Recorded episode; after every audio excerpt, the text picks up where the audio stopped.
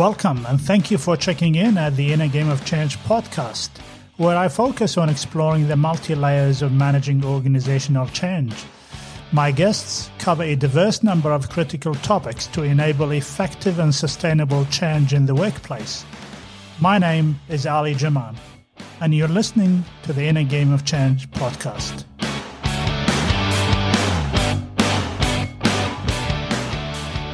My guest today is Joanne Rinaldi, the Director of Service Delivery at ProSci ANZ. Backed up by extensive change management experience, Joanne is a passionate professional who is focused on uplifting change capabilities for teams and organizations in Australia and New Zealand. I'm grateful to have Joanne sharing her knowledge and insight with me today. So, Joanne, thank you so much for joining the Inner Game of Change podcast. I really appreciate your time.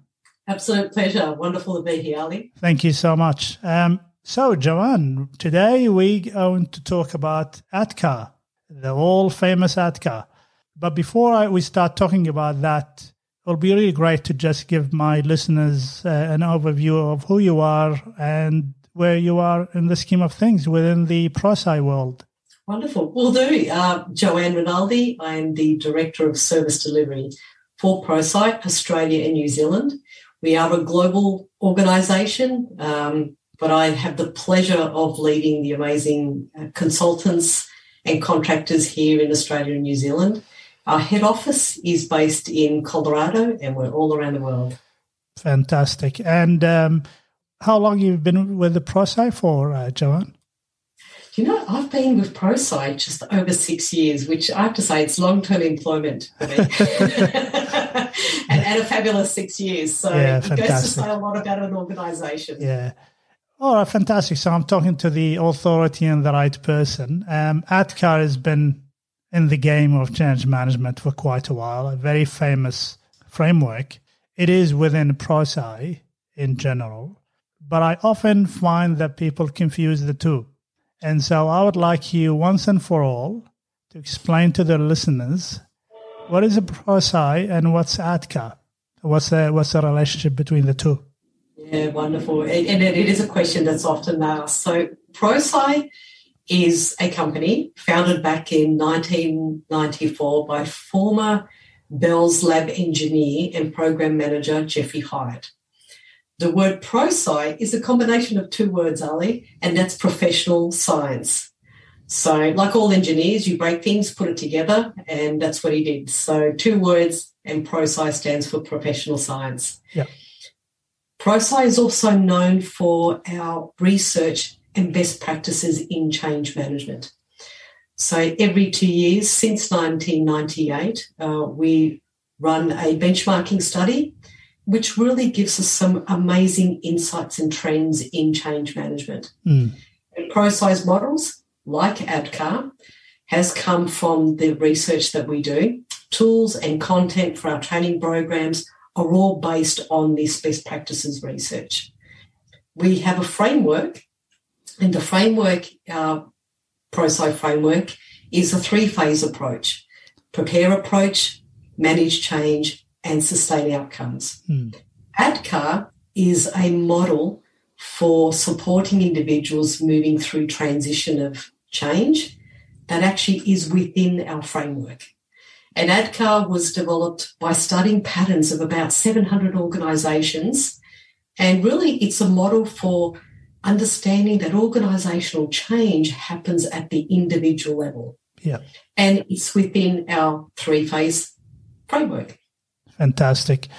I have um, used ADKAR for quite a few number of years now, and I can, I think it will be one of those timeless frameworks that will be useful for any change practitioner and also for organizations to understand what an individual goes through in terms of change.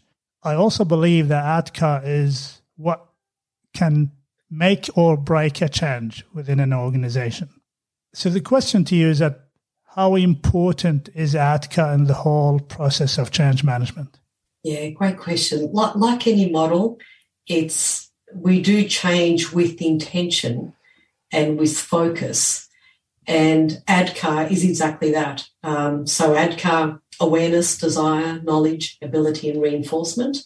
It's sequential, but not linear. Mm. And it helps individuals, it helps leaders, it helps uh, sponsors and executives help coach individuals through the process from awareness right through to reinforcement in supporting and navigating through that change.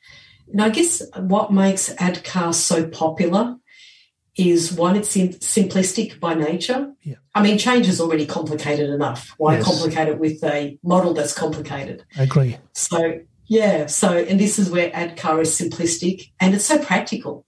Once you understand ADKAR, then you can use it straight away in language, in process, um, and in pulse checks, planning, etc. And I think that's where, with any model, if you position this simplistic enough to use it straight away and to adapt that as part of your language, then it lends itself, I have to say. Fantastic. Um, Joanne, I've been thinking about something recently, which is we work remotely now and we manage change remotely. And uh, what's your insight in terms of using ADKAR in a remote work environment? It's no different, interesting enough, because it's about people. Mm, So whether it's we are remote or whether we're face to face, uh, when it comes to change, we still follow awareness, desire, knowledge, ability, and reinforcement. Yep. We just position this from a remote perspective as opposed to face to face.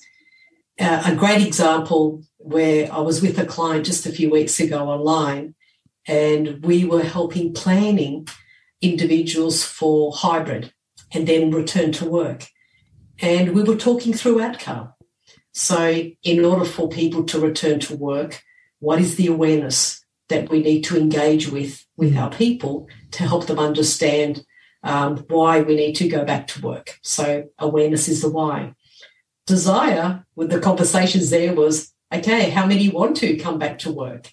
How do we help create desire and the need to want to return and participate in returning to work? knowledge is the how and, and understanding what will it take the new training how do we set people up and ability is the application we are now doing this so how do we help enable uh, that return to work and what will it look like in practice mm, and then reinforcement is okay how do we sustain this that was it so just in conversation that i've just shared with you online here today with you is how we did it online via virtual. Of course, the practical part is planning and then sharing and then working with team members. Yep, yep.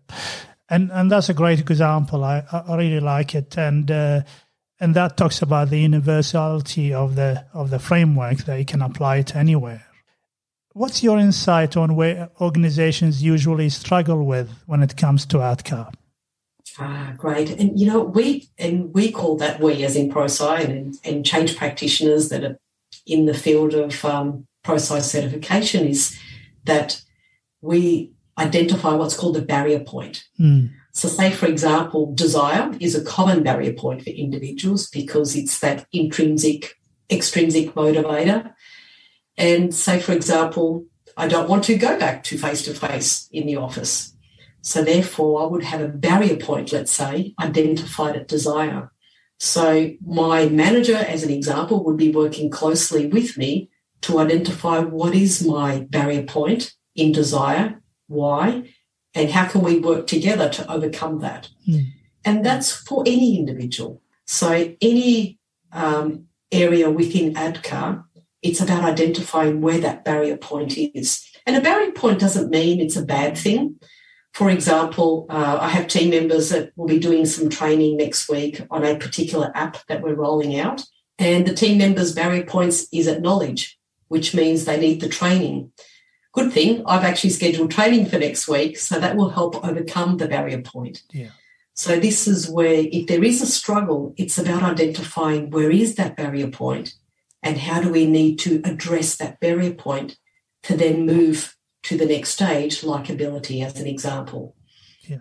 And obviously, you need to work out where the barrier point is. You've got a, lot of tools within ProSci to help you um, um, get that.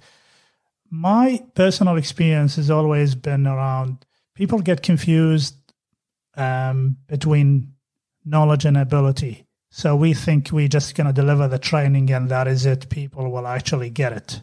Yeah. And and so um, from my observation is that even if the change is good and we created all the awareness, we deliver the training and then usually they, re, they sustain the outcome piece, the reinforcement is the orphan in the whole process as well because we are in a hurry to move on to another project. Uh, yes. But that transfer of training, training transfer between knowledge and ability, I reckon the change of practice community can do a better job um, in, in terms of managing that transition. Because one, I know what I need to do. And the second one, the ability is that I know how to do it. Is that your observation as well? Oh, without a doubt. Okay. Um, that's probably the, the second most conversation that I have with a lot of clients where training, there's an assumption that, okay, training, now you now you're set up for success. Mm. Well, the difference between training and application is knowing versus doing. Yeah. Just because I've attended training, that doesn't then guarantee that I know how to put it into practice. Um, and that's an interesting one because the ability part is the competency, is the confidence of the individual because they're still learning through applying. Yeah. And this is where that practice um, in the world of doing, that's where your learning still continues. Mm. And I'll give you a great personal example. Um, when I went to United States a few years ago, um, I went to pick up my renter car to um, to drive to the hotel that I was staying at.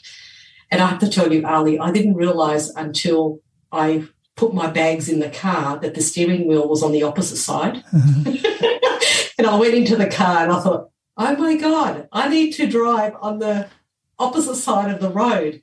Now I know how to drive. I've been driving for a good 20 years. Yes. But I soon quickly realized in that moment I had to drive on the opposite side of the road with the steering wheel on the other side of the car. And this is the difference between I know how to drive but the ability to be driving on the opposite side of the road is where my barrier point was. Yes. So um, I had to take a lot of deep breaths and drive really slow until my confidence and my competency, my ability started to gain. Yeah. And like it was in the middle of the night, there wasn't much traffic, so it, I was pretty safe. But by the time I got to the hotel, I had to say I had to wait a while for my heartbeat to just go back to normal. And that's the difference between knowing and and doing. Yes. Just because I know doesn't guarantee I can. Great example. Um, I want to ask you about resistance from your observation and from your experience. Where does resistance usually get intensified within the the, the uh, journey? Yeah, interesting. Um, our insights in our best practices research um, has identified employees' number one resistance, believe it or not, is lack of awareness. Sure. Which is at the very beginning, the why of the change. So that has really amplified and showed us that, wow, even at the very beginning, is having a very clear understanding as to why the change is occurring. For managers, our uh, research insights have showed us that for managers, their number one reason for resistance is um, is culture. Mm. This is the way we've always done here. So this is where, again, it gives us an understanding of, okay, what are the common themes? In a lot of the conversations I've been having recently, especially with the hybrid model and working off site and, and so forth, uh, more so the resistance has come more so with regards to desire. Yeah. Um, because now we're we're getting used to working from home, and there are many benefits of working from home. And I'm finding that a lot of organizations where we're working closely with are incentivizing employees to come back to work, even if it is a hybrid model, temporary with the long term view of maybe five days a week again. That desire seems to have really crept up lately. To come back to the office? Yes. Okay. Yes. Yes. Yeah. Absolutely. Yeah. Yeah. Look, I agree. The, the, the, um, one of the things, one of based on my observations anyway, even if we get the awareness and desire part of it, and by the way, the desire you don't need to love the change, but you just Correct. you just need to understand the why behind it. So that's you know, if we get you there, that's good enough.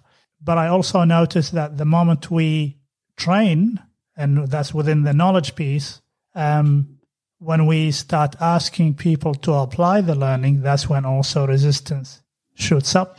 Yeah.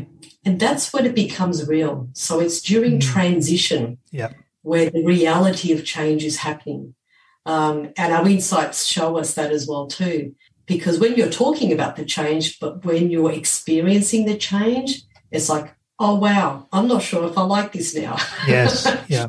it's yeah. okay when we, you and I were talking about it, Ali, but now yeah. that I'm experiencing this, I'm having second thoughts.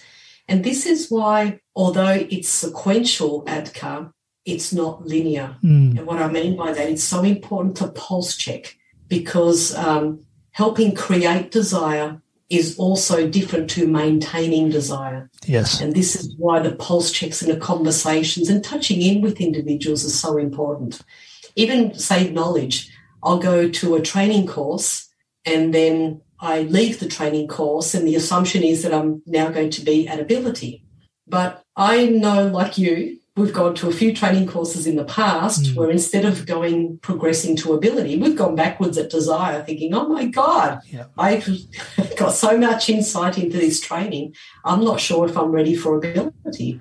So in some cases, you can go backwards. And this is why it's so important to check in with individuals to ensure that they are progressing and not going backwards. Yes. And um, this is really an interesting point um, because I also noticed that we get the awareness right, we get the desire right, we get the knowledge right, and people are willing to apply it. However, they put up some resistance because we have oversold the change in the awareness and the desire.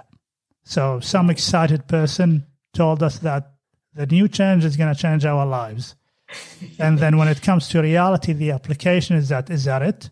Um, yeah, so sometimes we shoot ourselves in the foot by overselling at the awareness and desire stage. Um, and then when it comes to the reality, which is the application of it, we yeah. we realize that that's not what you sold me. You sold me a Mercedes, and now I've got a bicycle. That is such a valuable point. and it's interesting because the word "sell" is probably where I'm hesitating right now.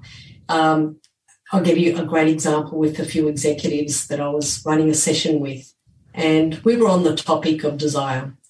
And one of the executives um, asked me, Oh, Joanne, how do we sell this change? And I said, Well, that's the problem. Mm. Not all change is sellable. And the change that we were talking about at the time was not a selling change. And I and my reply was, it's about being open and transparent about the change. Yeah. Because not all change is sellable, so to speak, but not all change, there's a personal gain. Sometimes it can be a greater picture, a greater gain for the organisation or the community, depending on what the change is. Sometimes it's just legislation where the law says you have to turn right and not left now. Mm. So desire is also about acceptance to participate um, because it goes back to awareness of understanding. And I think that's a really good point, Ali. If we try and sell change, that at the end of this you are going to reach utopia. There may not be such thing as utopia, and this is where we are setting ourselves up for failure and resistance at the beginning mm. because, like you said, we've oversold or we've promised something that was never going to eventuate. So going back to um, these executives that I was speaking with is let's be open and transparent. That's how you get trust and that's how you get commitment and desire. Yes. And and I suppose this is a responsibility for the change practitioners as well, is to fully understand the change, put it in simple language, and that's where communication happens. Um, and um, you know, manage manage the narrative and manage the key messaging that comes out of that, and become an advisor to the sponsors. Um, and that's where you know that's where the investment up front needs to happen in terms of managing the change. Talk to me about the reinforcement. What's the insight telling us? Yeah, so the reinforcement, this is really about sustaining mm. change. And there are two aspects of sustaining change, and one is through reward and recognition, encouragement. And then, of course, there's also compliance. How are we tracking? How are we performing? Uh, what needs to be readjusted? And the rewards and recognition is, is the encouragement because we're humans. Yes. we like to be validated and supported and encouraged. And also, it helps us ensure that, okay, I get this and this is the new world and I'm a part of this new world. Mm. And sometimes, too, it gives us an opportunity to also look back and say, okay, um, as we are reinforcing, it gives us an opportunity to identify, okay, what else do we need to do in order to ensure that this is what long term looks like? Because reinforcement has a direct link to culture. Yes. For example, if we are always using compliance for reinforcement, then we're creating a culture of um, of compliance and a culture of I have to do as opposed to I want to do. So it's always intentional to look at reinforcement from two aspects, not just compliance, but also that reward and recognition. Therefore, we're creating a culture and an environment that has a good balance of both. Yes. You're talking about moving from compliance to commitment. So I'm committed yeah. to this change. You know, I'm I'm doing it because it's the right thing to do, not because somebody's holding a stick on my head. Yeah. Over my head, Correct. yes, yeah. Like what's happening with um, mandate for vaccination. Um, yeah, I wasn't going to go there, but yes. I, I needed to drop that one in there. I couldn't help myself. And okay, in your opinion, what else do change managers or practitioners need to do to manage the ADKAR journey more effectively um, yeah. from your observation? Well, I've got three tips. Uh, the first one is have a strong relationship with sponsorship and managers because they are the ones that are going to help drive ADKAR in application in the organisations. They have the relationship with the employees, so the manager direct relationship, because they will understand the intrinsic and extrinsic motivators of the individual. Mm. The sponsors, well, they're the big picture. They they influence, they lead strategically, and employees want to hear from both.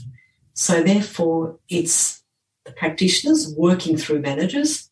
The second tip is introduce ADKAR as a language for change. So it's a pulse check, it's a planning tool, it's a guiding tool, and um, and so forth. So that there helps enable change from that perspective. And the third tip is always pulse check. Check to see where people are at because we're we're exactly that. We're humans. We can go backwards, we can go forwards, etc. And don't underestimate that everybody will be also at different journeys. Even though the change may be the same, you may have a barrier point at knowledge, Ali. I may have a barrier point at desire. And the only way to know the difference is to check in with us. Yeah, fantastic. Fantastic. Yeah. Um, you mentioned the role of the sponsor. How important is the sponsor and where do they sit in the scheme of things within the sequence of ADKAR? Yeah. Should they should they be should they be all the time? Yeah, good question. Uh, two aspects of sponsorship. Um, in our best practices research, um, ProSci, active and visible sponsorship mm-hmm. has been rated number one for success. Yeah. So when it comes to change success, active and visible sponsorship. And when we talk about active and visible sponsorship from an ADKAR lens, it's the awareness and desire and reinforcement.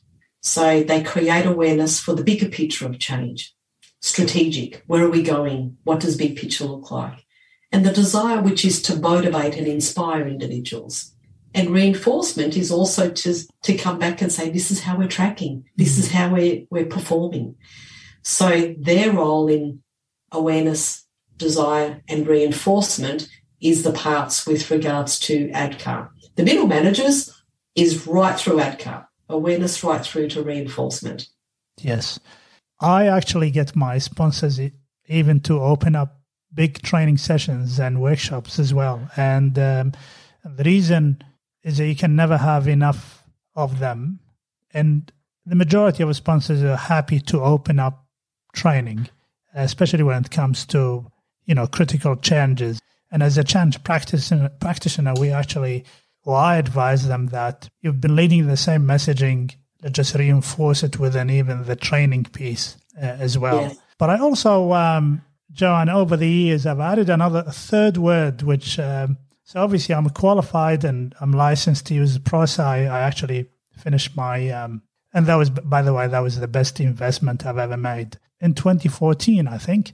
Um, I've added a third word, so active and visible, and I added a third word, which is an advocate, because you can show up, but you need to show me you are advocating it in different forums as well. Um, yeah. So you can show up, you can be active, you can be visible, but you need to show me some passion behind it as well. You're actually a believer in the change and not just because Ali is actually giving you some talking points and you need to talk about it as well.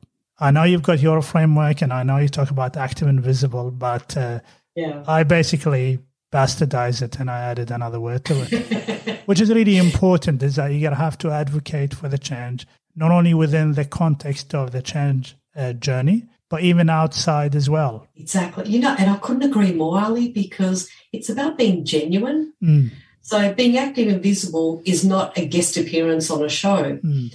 It's because you care and you're connecting with your audience and you're being compassionate and genuine in that practice. And I couldn't agree more. Um, turning up to open because I have to and I'm looking at my watch or my phone or etc. That to me is not showing that they're genuine. So you either do it or you don't because if you do it and you're not genuine, then that's probably a more negative effect than not showing up at all. Absolutely. And that's um, the authenticity piece um, in the whole of the leadership and the sponsorship. Is there a difference, or from where you sit, do you notice a difference in the way starting change practitioners apply ADKAR to the way the experienced practitioners do that? Or does that matter at all? Yeah, good question. I it comes back to confidence, mm. um, and I would dare say experienced practitioners tend to use it more informally as a language in between the formal use of ADKAR from an assessment and a planning perspective. Sure.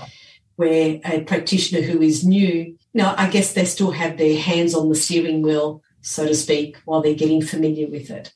And the more experienced that I can have a conversation with my team members, and just based on the conversation on a change that we're going through, I can pick up where the barrier point is. I don't have to sit down and formally run an assessment, so to speak, with them. Yeah. Simply because I've practiced this enough. So I dare say it's informal and formal is probably the key difference between an experienced and a non-experienced. And I also look at it, uh, Joanne, from also, you mentioned that these uh, um, ADKAR is a linear and sequential as well.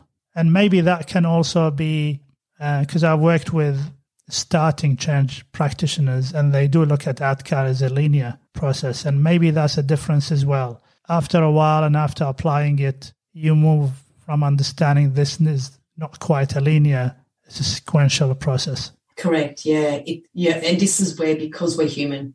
yes. um, yeah, yeah. And yes, it is sequential, but be mindful that maybe after, say, a training event, touch base, check in with individuals mm. because you want to ensure that training has actually hit the mark with the individuals and that they haven't gone backwards, that they are and ready and progressed for ability. Um, and also, too, that, you know, the change, there are changes within change think of COVID as, as an example. Now I'll go there, Ali. so that interrupted, I would say COVID was the biggest scope creep that you could ever find on the planet. Absolutely. And that interrupted so much planned change, so to speak. And suddenly we had to revisit a lot of things. And that gave us an opportunity to then deep dive and say, okay, where is everybody at? Because when we were looking at particular projects or initiatives that were on the go at the time, this global interruption that um, you know set us all on a slightly different path, that was the opportunity to check in and see where we are, what became important, what then got reprioritized.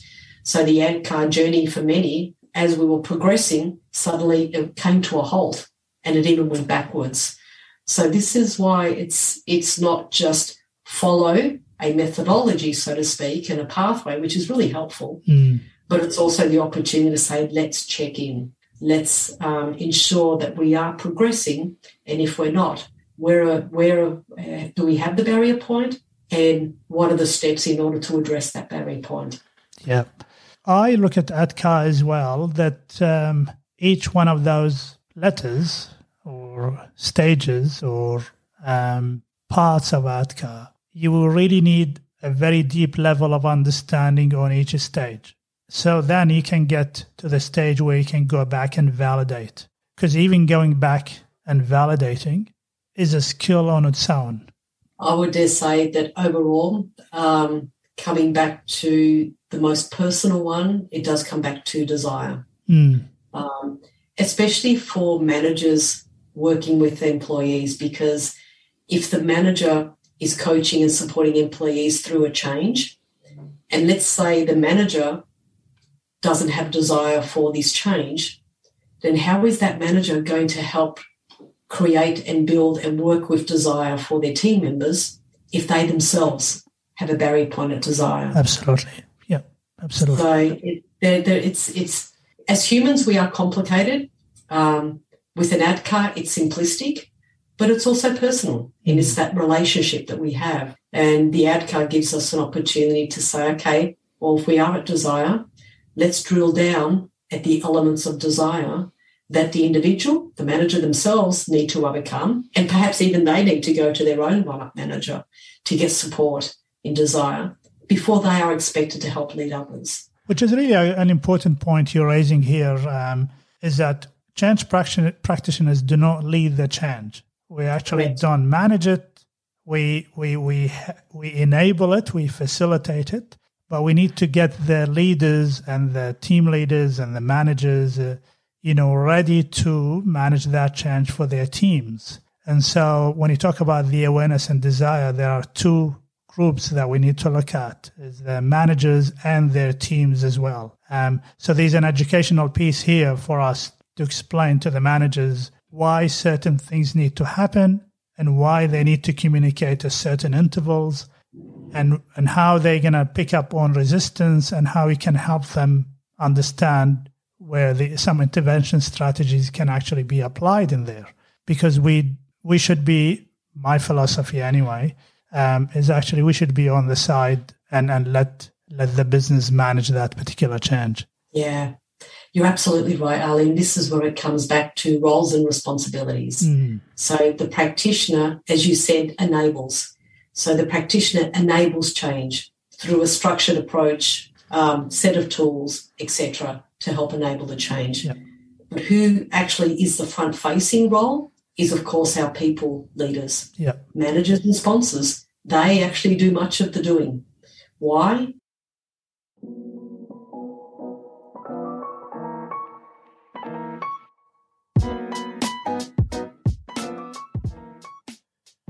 Hi there. Thank you for listening to this podcast. For more podcasts, check us out at theinnergameofchange.com.au.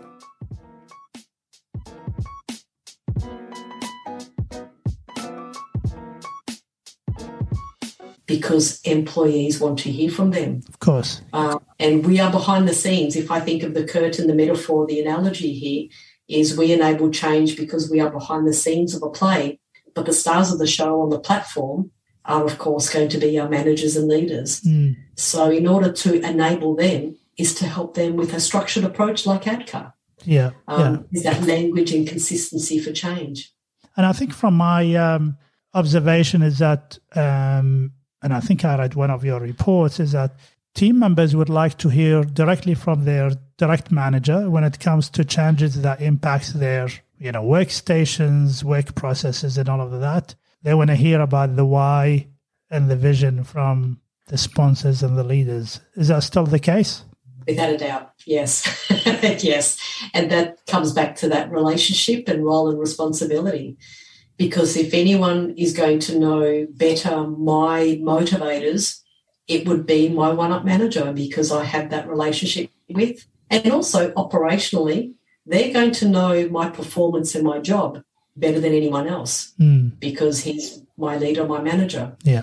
And of course, the executive, bigger picture again. So their role is to ensure that we are traveling strategically. Where's our vision? Where are we heading towards, etc. And that's what employees have said that they want to hear. I have the relationship with my one up manager. They know operationally what I do, but they also know me as an individual to say, okay, Joanne's not on board. Let's work with Joanne. I, I you know, we'll have a conversation. If I'm having a conversation with my CEO, there's something wrong. yeah, of course. Yes, yes. Unless, of course, the CEO is wanting to hear from their people. Um, um, ProSci issues, is it still yearly or a couple of years insight uh, summary? oh, we do it every two years. Every two years. So um, yeah, so every two years uh, we roll out um, the survey, and uh, number eleven um, we're at now. So And and so, Joanne, what would what do people? First of all, how important is that piece of research is, and uh, what what what do people expect to see in it, and how they can use it? yeah, great question. Um, I even recall before working for for ProSci, Mm. It's about data trends, and it gives me insights and, and others with regards to what's working, what's not. Mm. Uh, am I above trend or below trend? It also helps me plan because, for example, if I know that most individuals get resistance during implementation, well, I haven't done an impact assessment yet, but at least I understand that I need to anticipate that this will be a potential for resistance. So, for practitioners, one, it gives great insights and expectations. For organizations, is the opportunity to say, wow, are we below trend? Are we above trend? Was it, what does that mean from a change maturity perspective? Great. And it also gives you an opportunity to anticipate and apply some focus areas. And overall, it's best practices gives a practitioner an opportunity to say, well, what does best practice look like? And what can I take from best practice and introduce right practice in my organization? Yeah, it's a, it's a very detailed report because it goes by industries and trends and actually applicable to Australia as well. So, um, highly recommend that people actually get it. And uh, if you are interested to enhance your practice and be far more valuable to the organization you work with, I also understand that ProSci has got a book on ADKAR. Sure do. So uh, we have a book on ADKAR which goes through awareness right through to reinforcement Mm. with some great examples and case studies of um, each of the elements of ADKAR. And it's such a nice, easy read. Um, and when we roll out our certification program, like you had attended a while back, um, Ali, that was one of the resources that uh, we parted and we gave to our. I still have it. you still have it.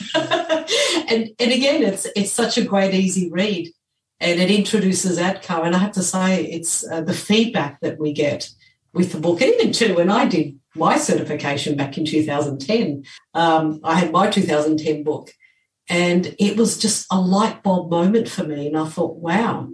Um, I missed that thing called desire. I don't know if you can see it, but I still have this. Can you I see can. this? Look, yes.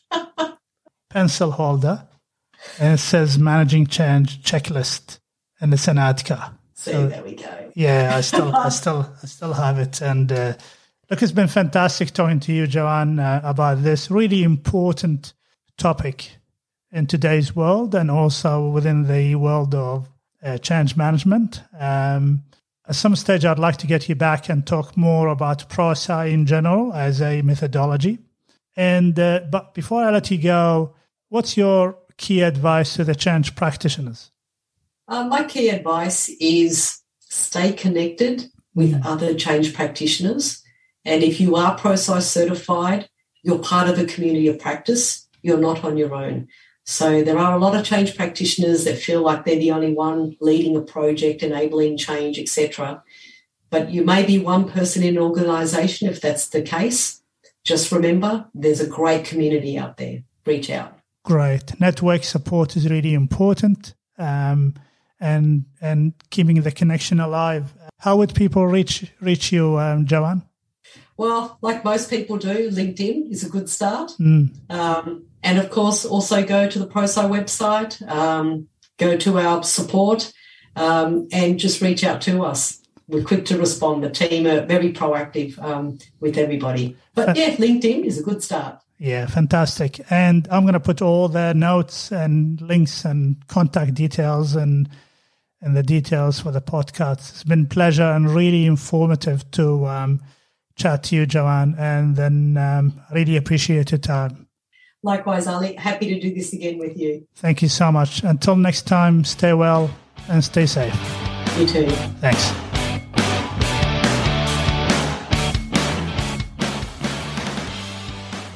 Hi, everyone. I hope you enjoyed listening to this episode of the Inner Game of Change podcast. To know more about our guests and this episode, check out the innergameofchange.com.au website and remember to subscribe. I can't wait to share with you the next episode. Until then, stay well and stay safe.